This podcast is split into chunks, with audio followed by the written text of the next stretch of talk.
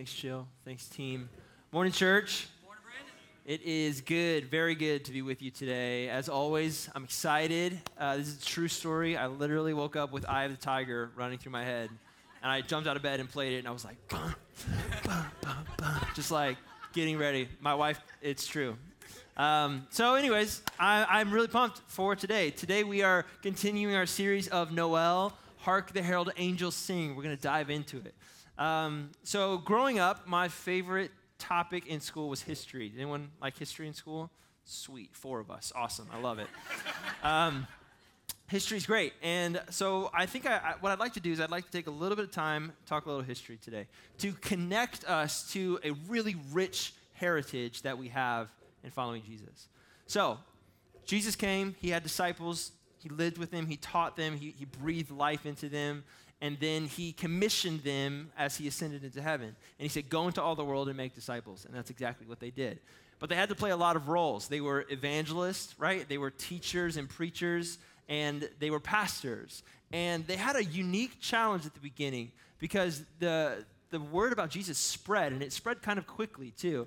And whenever information is spreading quickly, it's always hard to kind of put guardrails around it so that people are knowing, believing, thinking the right things. This was especially difficult in the first century because, one, almost nobody could read.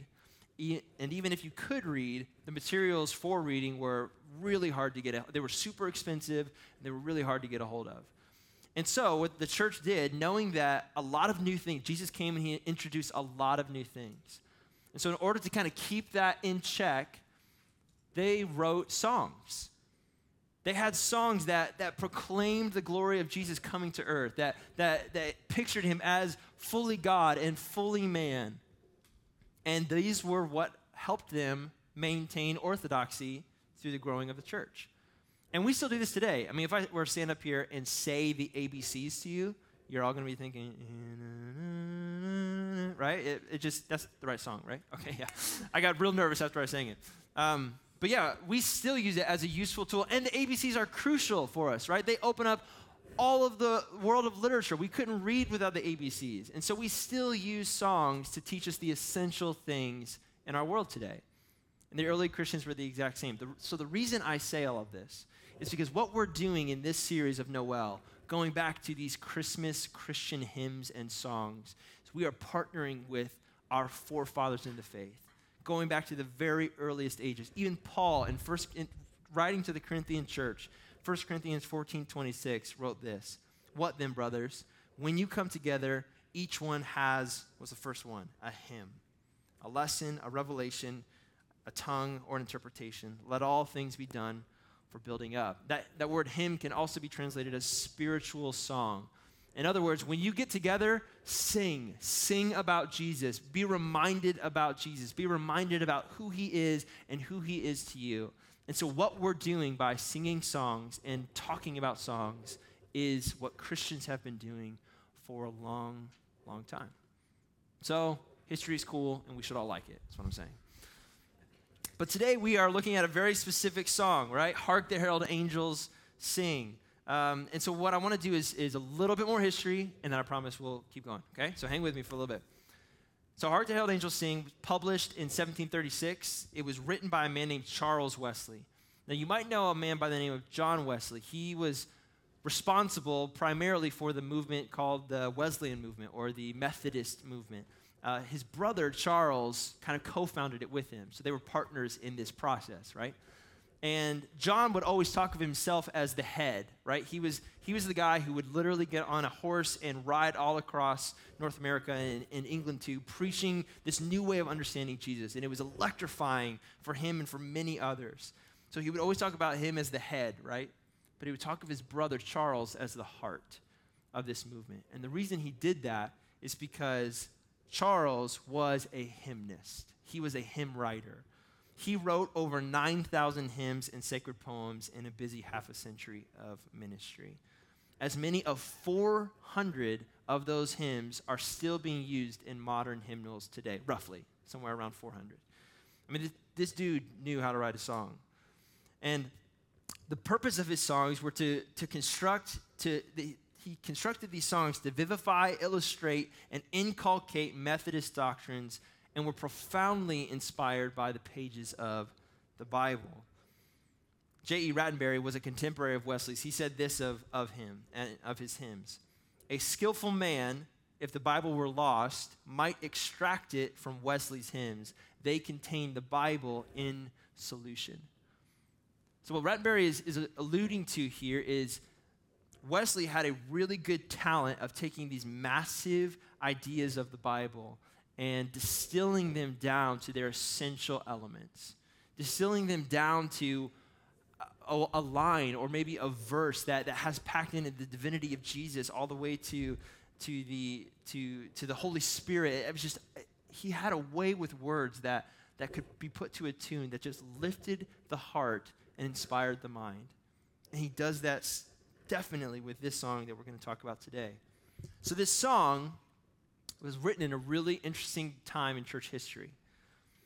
There was, a, there was a period in time where there was a movement in the Anglican church called the Puritan movement.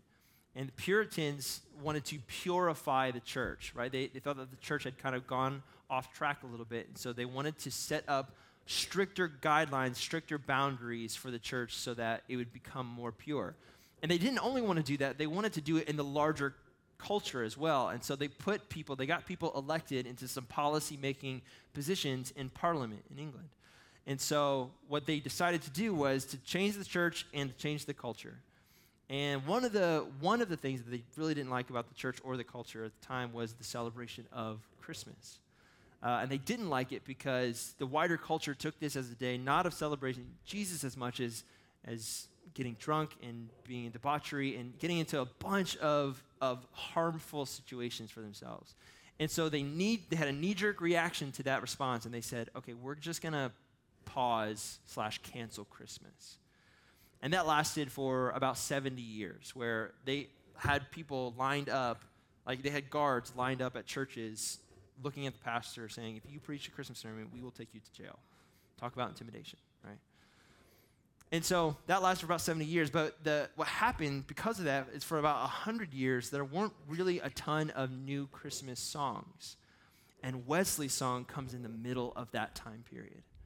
It comes in a time period where the church and its songs of Christmas had been muzzled. And what Wesley does is he tries to take the church's imagination and put it back to the inaugural story of our redemption. He tells us and encourages us to listen for the angels are singing. Okay, history lesson done. We can all take a breath, right? So, what I want to do now is I want to talk about the song. Before we do that, let's pray. Heavenly Father, I just ask that you would come into this place. I ask God that your word would go forth. I, I don't admit to know very much of anything, but I know you, and I know that you love us and you love this people. So, God, make yourself known today, and may you be glorified in our midst. In Christ's holy name, amen. So, this song is packed full of goodness, right? What I did in preparation for this sermon is I went through each line to see if, just like to see if I could connect each line to a truth of Scripture. And it was super easy. If I, if I had time, if I, I would do like a seminar on each line going through. We'd be here for four hours. It'd be a lot of fun. You're looking at me like I'm crazy. No, it'd be a lot of fun. But instead of doing that, so we won't do that. Instead, we're going to go through each stanza and we're going to try to, and I was inspired by Wesley in this, I, I want to try to dilute each stanza down to its essential element, to see where Wesley is taking us and what God wants to say to us today through this great Christian Christmas hymn. Christian Christmas hymn. That works. So I put title headings over each stanza to kind of help us grab a hold of them a little bit better. If you have your notes page, you could probably see them. The title headings are the song, the Savior, and the salvation. The song, the Savior, the salvation. So let's begin by talking about the first stanza of the song. I'll read it aloud because sometimes when we sing a song, we know it so well that we actually don't know what the song is really saying. You know what I'm saying? We just sing it, but we don't know what it actually means. So take a moment and just listen to these words being read over you. Stanza one Hark, the herald angels sing, Glory to the newborn King. Peace on earth and mercy mild, God and sinners reconciled. Joyful, all ye nations rise, join the triumph of the skies. With the angelic host proclaim, Christ is born in Bethlehem. Hark the herald angels sing, Glory to the newborn King. So good. So, when I was a kid, I was really into music. Um, I wasn't super good at sports, and I kind of found my niche in music, and I really liked it a lot. so, I started playing the guitar and the piano and really enjoyed it. But because of that, I went to a lot of concerts as a kid. Um, and I loved going to concerts and seeing bands play. But there was one moment in every concert that I loved most of all. It was unique to any other experience. You couldn't get it from listening to a CD, you couldn't get it from any other moment except if you were at the show because something happened with the people in one place in this band. So, and it was the same no matter the venue. It was whether it was small venue or big venue, it was exactly the same. But what would happen is the band would come on stage. But before the band would come on stage, they were, would always kind of come from like an offshoot, right? Or unless it was like Justin Bieber and he like jumped out of the, the floor or whatever. But most of the time, they kind of come from backstage and take their instruments to get ready. And usually, especially the people in the front row, they would see them coming from far off. And they would, they would do something that would set off this chain reaction in the stadium or arena or whatever they would see them and they would let out a piercing shout. They would scream their heads off because they saw the band coming and they knew that this band was about to take up their instruments and rock our socks off. So, what that was is that that was the alarm that, that piercing shout was the alarm to everyone else in the room that the band's coming and we need to get really excited about it and so, what would happen is this cascading effect of applause would just erupt in the place. I mean, people throwing their arms back and shouting because something's about to happen. Something cool is about to happen on stage. And what I want to present to you today is that this song, the angel's song in Luke 2, and in this song here, is that piercing shout. It is that alarm that wakes up the whole world and says, Something's happening, something's coming, get ready. This word hark literally means to incline one's ear. So, like, tilt your head back, get ready because I'm about to say something that's really important. So, hark, hearken up, people, because something's happening over here. The angels are singing, and they're singing of what? They're singing glory right? It starts with this one angel appearing to a bunch of dudes on a hill watching their flocks by night. And this angel says, Boy, do I have good news for you. And this angel is joined by a multitude. It says a multitude, a ton of different angels. And they proclaim this over them Glory to God in the highest, and on earth, peace among those with whom he is pleased. The song of the angels sing forth peace and hope also, let's think about this for a moment. During a time where this was, song was written, the church was silent in their praise of Christmas. They were not singing. And Wesley says, Listen, the song's already playing. The song's already going on. It started a long time ago. And the angels have been that piercing shout. Listen to it and find your place in the chorus. The first two lines here, hark the herald angels sing, glory to the newborn king, I hope create a similar kind of amazement and excitement in us, an anticipation for us. Heaven is singing the song of peace, that this is the hope of the whole world, especially the world that we find ourselves in today, where it seems that we wake up to a new atrocity, a new darkness that has entered the world somehow. But, oh, followers of Jesus, do we have hope? The hope was sung about a long time ago, 2,000 years ago, and it is still being sung. There's another line in this first stanza peace on earth and mercy mild. The hope of peace on earth is not just found in Luke 2. So hang with me with this metaphor for just a little bit longer. If the angels are the people in the front row who are shouting because the band's about to hit the stage, then the prophet Isaiah is the concert promoter. right? Because about 500 years before this event on a hill, a lonely hill, Isaiah is shouting forth, maybe not shouting, but he is proclaiming this prophecy in Isaiah chapter 9, verse 6 and 7.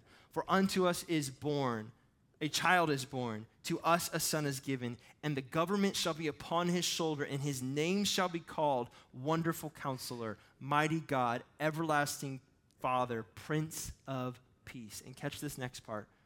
Of the increase of his government and of peace, there will be no end. This is something to shout about, friends. This is something to get excited about. When the angels were proclaiming this with a multitude, they were saying that, yeah, Jesus is coming, and with him comes peace, and this peace doesn't end.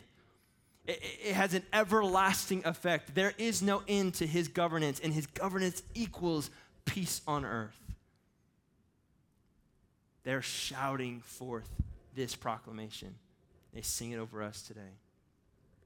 So hundreds of years before Luke 2 ever happened, Isaiah was sing, he, he was he was putting up posters all over the place. This is about to happen. This is coming. This is coming your way. Get ready for it, people. And then the angels say, It's finally here. So, the first, if you're taking notes today, I'd encourage you to write this down to kind of put this stanza into one sentence. The angel's song is the song of our salvation. The truth of God coming to earth in the form of his son Jesus is not a song that was sung, but it is still being sung today. Each time we come to faith in the saving knowledge of who Jesus is, the song is continuing to be sung over us. And with them, we find our place in the chorus and we shout and proclaim Christ has been born in Bethlehem. He's come. We're not hoping for him to come, he has already come. And now we hope for his return. Christ is born in Bethlehem. Second stanza, the Savior. First stanza is the song, the second stanza is the Savior. Reads like this Christ by highest heaven adored, Christ the everlasting Lord. Late in time, behold him come, offspring of a virgin's womb. Veiled in flesh, the Godhead see. Hail the incarnate deity, pleased as man with men to dwell, Jesus our Emmanuel. Hark the herald angels sing, Glory to the newborn King. In this stanza, we, we press pause on the traditional Christmas story. And, and we stop talking about what Christmas is about and start talking about who Christmas is about. In this stanza, we are covering crazy, crazy theological overtones that, that would take a long time to, to divulge in their entirety. I mean, we are talking about uh, the eternality of Jesus, the lordship of Jesus, the, the dualistic nature of Jesus, the miraculous and mysterious birth of Jesus, and the incarnation of Jesus. Literally every line in this stanza is soaked with theological significance. There's a lot going on here. But let's assume for a moment that Wesley isn't just listing true things about Jesus. Let's assume that he's trying to take us somewhere, that he's trying to teach us something specific about who God is. And let's incline, let's hearken, right, our ears to what Jesus and what God is saying to us today. So, I, so the question here is what, what, what can we learn about who God is and what Jesus is, uh, who Jesus is? And I think to, to answer that question, briefly, let's go back to the prophet Isaiah, this time in chapter 7. Isaiah chapter 7, verse 14 says this Therefore, the Lord himself will give you a sign. Behold, behold, the virgin shall conceive and bear a son, and shall call his name Emmanuel. Call his name Emmanuel. In the whole of this song, this song is it's a Christmas carol, so it's about Jesus coming to earth. But in the whole of this song, the name Jesus is only ever used once. And it's used specifically and it's used very intentionally because it's used in conjunction with the title Emmanuel. Emmanuel meaning God with us. So imagine this. Imagine Wesley is taking us through the Amazon of theological significance around Jesus. And, and, he's chopping through this thick, dense wood in front of us. And, and he's leading us through paths. And, and we're, we're learning new species and we're learning new plants. And we're learning all of these powerful and significant things. And at the end of that journey, we come to the person, the man, Jesus. See, I think it's easy, whether, whether you've been following Jesus for a long time or maybe you're new to the faith or maybe you know nothing about Jesus. But I think it's easy for us to get caught up in facts about Jesus, truths about Jesus. Now, hear me, at, my core, I'm a, I'm a Bible teacher, and so those are essential. They, they make us, they, they make our belief system distinct from others. The, the idea of who Jesus is is crucial for our understanding of what it means to follow Jesus. We need to know what he represents as well as who he is. But we can't know that at the expense of the man himself, of the person, of the friend, of the person who, who knows me in my sin, who knows us in our sin, and loves us enough to sacrifice himself and make a way to God, make a way to salvation. Sometimes it's so easy to get wrapped up in, in the hustle and bustle of this season, especially, but in life in general that we forget the friend that we have in Jesus. The friend who, who what? Sticks closer than a brother or a sister. The friend who, who knows even the hairs that are counted on our head. The friend who sacrificed the glory of heaven so that we might know God. May we never miss this point. May we never get so caught up in knowing facts or truths about Jesus that we miss the man himself. The point here I, am wanting to make is to, to dilute this down, distill this down a little bit, is Jesus is not an idea to get behind. He is a person who loves you and the God who created you. And there, there's a lot, even in just that one sentence. Jesus being fully man and fully God. There's a lot there. But this Christmas season, I, I implore you, I encourage you with my whole heart take time to meet with the friend Jesus, the person Jesus. He will meet with you. He is with you. He promised that before he left the disciples. He said, I am with you even to the end of the age. I'm never going away. Though I might be gone bodily, I will send my Holy Spirit to you. He is even here now in this room. He is not an idea to get behind, He is the person who loves you and the God who created you. Which leads us to stanza three the salvation. Hail the heaven born Prince of Peace. Hail the Sun of Righteousness. Light and life to all he brings, risen with healing in his wings. Mild he lays his glory by, born that man no more may die, born to raise the sons and daughters of earth, born to give them second birth. Hark the herald angels sing, glory to the newborn king. The song of hope has been heralded in the first stanza. The profile of our Savior has been sketched and etched upon our hearts in the second stanza. And now the triumphant end has all to do with the ultimate salvation of the world. Here at the end of the psalm, we find a repetition of themes. First, hail the heaven born Prince of Peace, right? We read about that in Isaiah 9. And, and, now it's not just us proclaiming the good news of Jesus, it's not just the angels, it's us proclaiming the good news of Jesus. Hail the Sun of Righteousness. And that word sun is, is there on purpose. It is S U N, because the next line, light and life to all he brings. He is, he is this flaming ball of light that springs forth, and wherever his rays touch, he brings forth life from the ground. The third stanza is really our stanza. This is our part of the song. The first stanza is an invitation, it's the piercing shout that gets our attention. The second stanza is Jesus It fills our minds with the significance of who he is. And, and, and, it challenges us to know more of him, but it also invites us into a relationship with God with us, Jesus, our Emmanuel. And the third is where we celebrate. This is the party that is thrown because Jesus has come to the earth and has made us new. This is where we sing. And going on, he is, he is the risen Savior whose triumph over death and the grave gives us hope in life. He is risen with healing in his wings. By his stripes, we are made whole. We are healed, right? And then again, we emphasize that in his mild and humble nature, Jesus has forsaken his glorious estate in order to be born in human form and taken upon himself our sin, which is a point that must never be glossed over. Normally, when we talk about mildness, we're talking about salsa in our culture, right?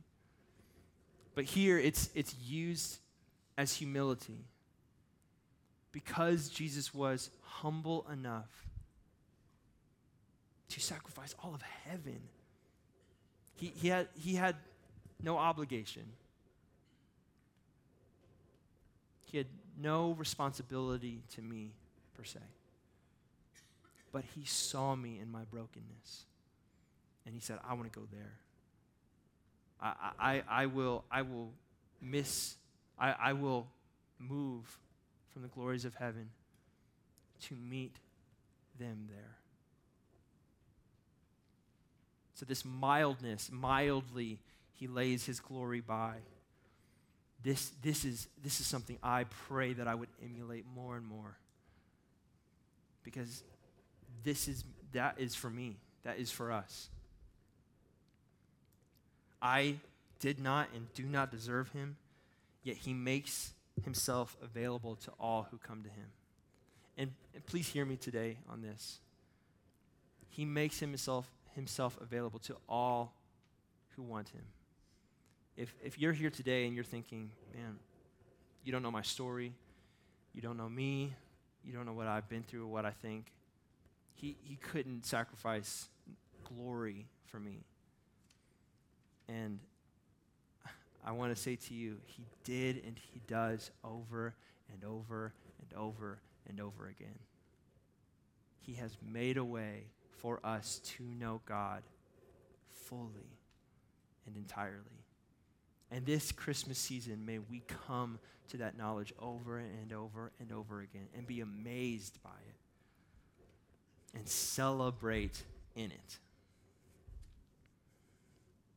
And then the last three lines before the refrain is our anthem and our hope born that man no more may die, born to raise the sons and daughters of earth, born to give them second birth. This is why we, as followers of Jesus, make a big deal out of Christmas. It's not because Christmas is cute, even though it is. It's not because Christmas is about giving gifts or or showing kindness or love. It is about we were dead in our sins and Christ has come to set us free and make us new again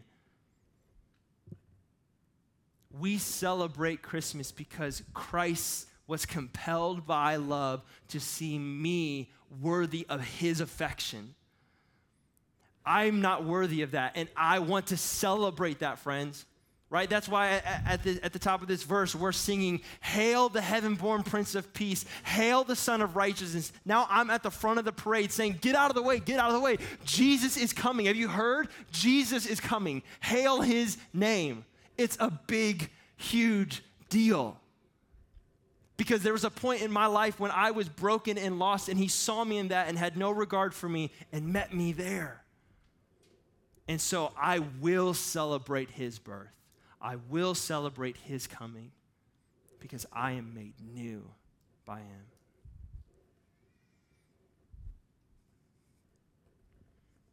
And all over, all over the place in the Bible, we see this more and more. But one place specifically and so beautifully, we see it in John chapter 3, verse 16 and 17. For God so loved the world that he gave his only Son, that whoever believes in him should not perish, but have eternal life. For God did not send his Son into the world to condemn the world, but in order that the world might be saved through him. That the world might be saved through him. This is Christmas. We, we don't celebrate Jesus' death and resurrection just on Easter. That's an everyday thing. It's a Christmas thing too. Because the truth is, if this one man wasn't born, then I would still be dead. But because he was born, I have been given life and life eternally. And so the last point here of, of this stanza, and I, and I think of maybe even the whole song, is this We celebrate Christmas out of the overflow of joy we have in our own salvation. We get excited about Christmas because we have been saved. We've been offered salvation. Right? And so, what do we do? We, we bring trees into our homes and we light them up and we make a huge meal and we invite people over and we say, Eat, have your fill because Jesus has saved me, He's come to earth, and I'm pumped about it. We throw a huge party. It's not about the party, it's about Jesus. But might as well have a meal around, right? Yeah. So, this Christmas season, may we come to a new or possibly renewed appreciation for the truth and treasure we have in these Christmas hymns. As Pastor Chris has said in the past couple of sermons, please listen to this song. Please get your family together and listen to this song. And sit underneath the idea of, of that piercing shout that the angels have. And then, and then sit in the weight of who Jesus really is and, and the powerful significance that he brings to the earth, and the friend, the intimate friend that he is to you and to me. And then lastly, throw a party for crying out loud. Like, get excited because Jesus is coming to the world. And celebrate, celebrate, celebrate. And do so while listening to this song together as a family on your own in quiet meditation and prayer. Listen to it. Read, read, read the song together and may we recognize that long tradition we have as Christians of putting the truths of Scripture to a tune that inspires the mind and uplifts the heart. Also, may we take time this year to reminisce and ponder on Jesus. Listen, I, I know that Christmas is hard. It's hard for a lot of us because of family stuff. It's hard for, for many of us because there's so many gifts to buy and so many responsibilities on all of us. But let's not miss Jesus in the midst of it let's not overlook him. Let's take time and ponder on who Jesus is. May we sing songs declaring Jesus' worth. May we pray earnestly for the salvation of our souls and souls all around the world. May we find our place in the courts of heaven declaring the good news of Jesus Christ. May we be the peace of the world as our Savior was and is and will forever be. And may we pray for his swift return. Finally, may we listen to the songs of the angels and be renewed by their melody. Would you pray with me? Heavenly Father, I pray, God, that your word would go forth today and that, Lord, you would you would turn our affections to Jesus this Christmas season, that we would be moved once again by our own salvation. Thank you, God, for great songs like this that remind us who Jesus is, that reminds us of, of what he is about in the world and what he's about in my world, in my life. Thank you, Jesus, for all that you've done. Thank you, God, for sending him. Thank you, Holy Spirit, for, for being in us and around us. So now, God, as we go, I pray for my friends that they would experience you in more tangible ways than ever before, eh, before any Christmas, before this one. May your gospel go forth and may you capture our hearts for you. Lord, we love you and we trust you. In Christ's name, amen.